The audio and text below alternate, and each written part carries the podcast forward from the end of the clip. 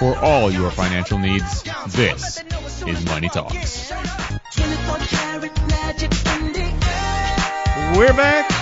You're listening to Money Talks. I'm Troy Harmon here this week with Jim Crone and Logan Daniel. All right, guys. Uh, as much fun as talking about electric eels and Christmas trees is, let's uh, move on. We're we're actually supposed to be focused on some financial stuff, Mm-hmm. and uh, since we are, we do have a situation we wanted to talk about. Um, this week we've got uh, Lauren, who, like many investors, is uh, not looking forward to their RMD, and we talk about ways to try to uh, avoid being forced into income from uh, from the government's IRA situation or 401k. Um, and uh, in in this particular case, she's interested in a QLAC. Yeah, Now- bless you. QLAC, that is a qualified longevity annuity contract. Way we to get an insurance guy on the There you on the go. show, and we got to talk about some sort of an annuity. Jim, uh, I'm going to kind of get out of your way on this, but it is involving uh, an individual retirement account, Correct. And there there is a way that um, you can kind of soften the blow, and maybe even Yes. if you're fearful that you might outlive your money, you can actually take uh, take a step in the right direction using this QLAC, right? Correct. Absolutely. So this particular uh, type of a contract has come into an existence, come into an existence uh, from IRS guidelines in 2015. Okay.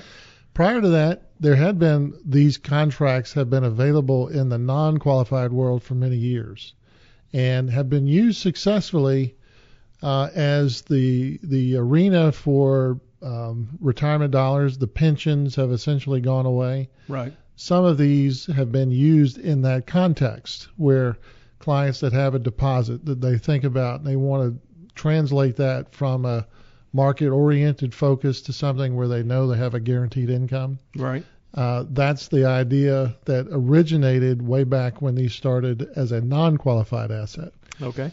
They've come into existence in 2015 through IRS regulation that now uh, they are available through IRAs. And the vast majority of the ones that we have conversations about focus on um, people that recognize that they don't necessarily want or need any of their RMD calculation. That's Okay. sort of the driving starter of the conversation. All right. And then this allows for a repositioning of an asset inside of IRAs where you're now going to buy a contract so it doesn't necessarily take it out of a qualified plan. It's still a qualified plan, It's just a different different type of account, Yeah. Okay. and it's an annuity that will uh, set up a situation where you can put in as much as 130,000 assuming that that's at least uh, no more than 25% of your account. Okay. So there's a cap on all these. And All right. so the allowance is you can move $130,000 into this. That takes it out of the RMD calculation and it sets up a situation where you can establish a guaranteed income stream at some point in the future Right. Where you have to begin by age 85. Okay. You have to begin your income by that. Vast majority of the ones we're talking about are there- going to start a- around 70, 75. Yeah. Is there a minimum age? Um, no, I, I think anybody can I think anybody can, can, but contribute to one. I don't know if it would make sense. I, that that was where I was Um, going with that. I think uh, the one thing I think is important to recognize is that when you make this transfer into this QLAC, uh, that dollar figure in fact does not grow. So the hundred and thirty thousand dollar deposit, you won't see an account growth on that hundred and thirty thousand dollars. Right. But depending on how you structure your, your income stream, so all of these are established at the time you do it. So if I'm currently 60 and if I'm thinking, gosh, I don't want to have to fool with RMDs Yeah.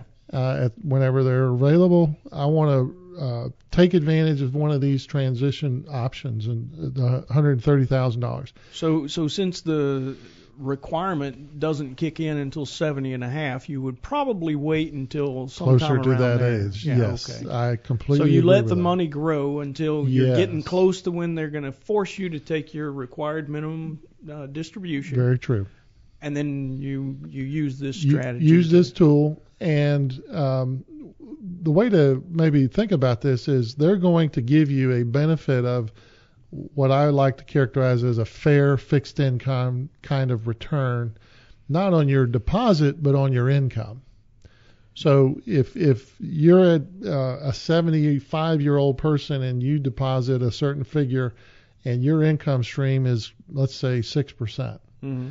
If you had done this particular strategy and used a QLAC, you might now move from a 6% income stream to a 6.4, 6.5% income stream because of having the benefit of having given the company, the insurance company, the use of your money over the next Okay. 20 or, or excuse me, four, five, six years. Well, So what knows, if you right? It what if Yeah, you buy in at let's say 65 and you originally thought you wouldn't need the money until 75, but come a couple years down the road something happens. Something happens. Can you get your money out or at least start a draw? It's a great question. So there are certain companies that um, first the, the contract is established at the time you do it. So you you have to think about when you want your income. So if you're starting, you, your contract says I'm starting at age 75. There are companies that will allow for uh, a one-time re, repurpose of that. You can roll it five years ahead, so you can move it from a 75 income stream to a 70. Conversely, you can also if you get to age 75 and you say, "Gosh, I really don't need this income right now," you can roll it back to a, up to age 80. So you got a window. So upon your contract start date, you can roll it in one direction or another one time, Okay, just Uh, a single time. just one time. Okay. So you do lose some flexibility then with your money, like with other annuities. That's right. So it is important. You know, these are dollars that are going to get locked up, Mhm. right? They're not going to grow for you Yeah. because they're, they're they're outside Well, it's like of you that. said though. If it's uh, you know, this is usually a strategy you're going to use if you're trying to push. Hmm. Um, if you're trying to push that RMD back or Right. or try to avoid it. Yes. you know, if you so a you're you don't need the get- income. Yeah, That's a big right. part of it. And it can save you if let's say you put 130 based off the tables, saves you about 5,000 annually in income taxes, not taxes in ordinary income. So it can help out the tax bracket It definitely a little can, bit. and that's the concept about why it's becoming a more and more attractive, at least something to think about. Mhm. The one thing that is interesting is a lot of times I'll get a question about, well, gosh, what happens if you die before accessing any of the fund, any of the income? And reality is you would only receive back whatever you deposited.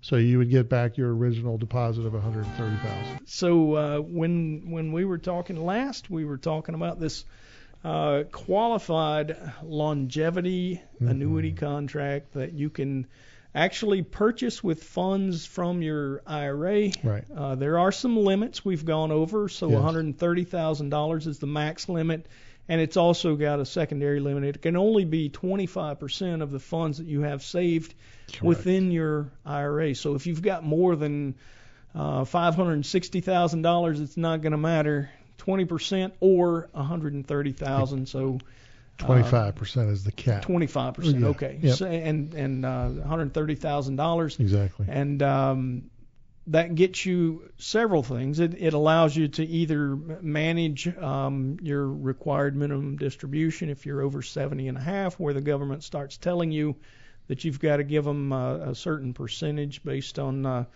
uh, the assets at the end of the previous year, and and um, uh, talk about magic. It's the calculations that uh, that they use from uh, from tables that the IRS has.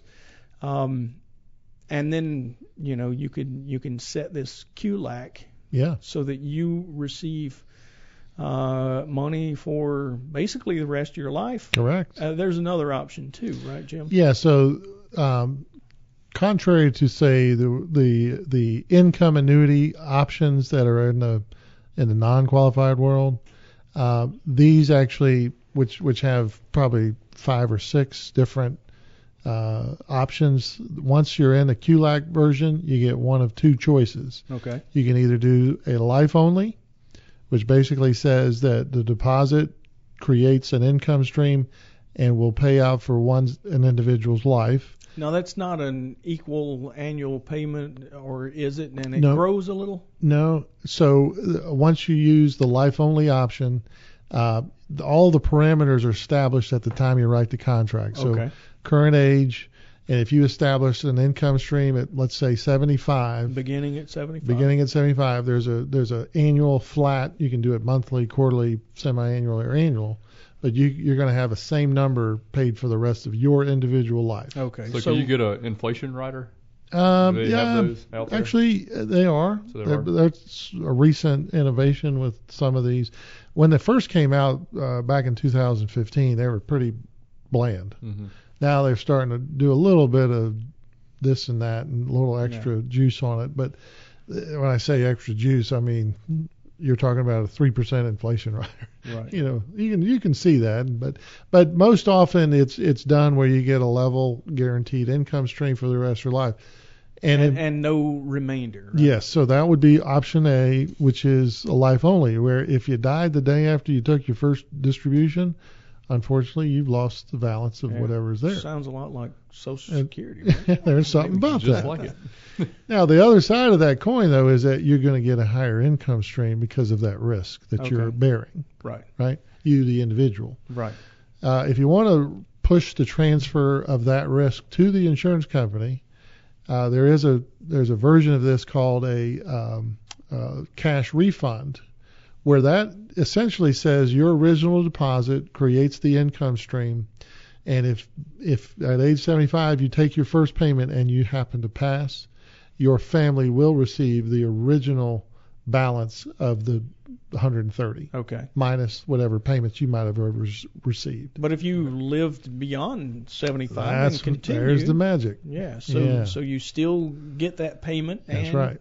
and your heirs get to uh, inherit a portion as well. That's right. So that's the that's the upside is that you're all of these are betting that you're going to live a while. right. You're going to outlive the the use of that $130,000. sure, or whatever amount. right? Whatever whatever it translates to. Mhm. Yeah. So that's boy I tell you that's where you win rather than the insurance company. Live long live long and prosper. and prosper. Yeah, yeah. Yeah, I think you just did that uh, Spock thing. Yes, that's right.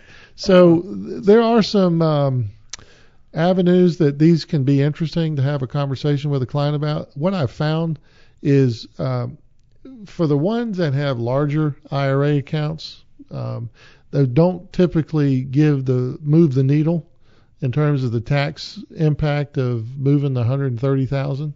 It's a nice thing. It just doesn't have a lot of the resonance that is there for somebody to have a big jumping up and down about.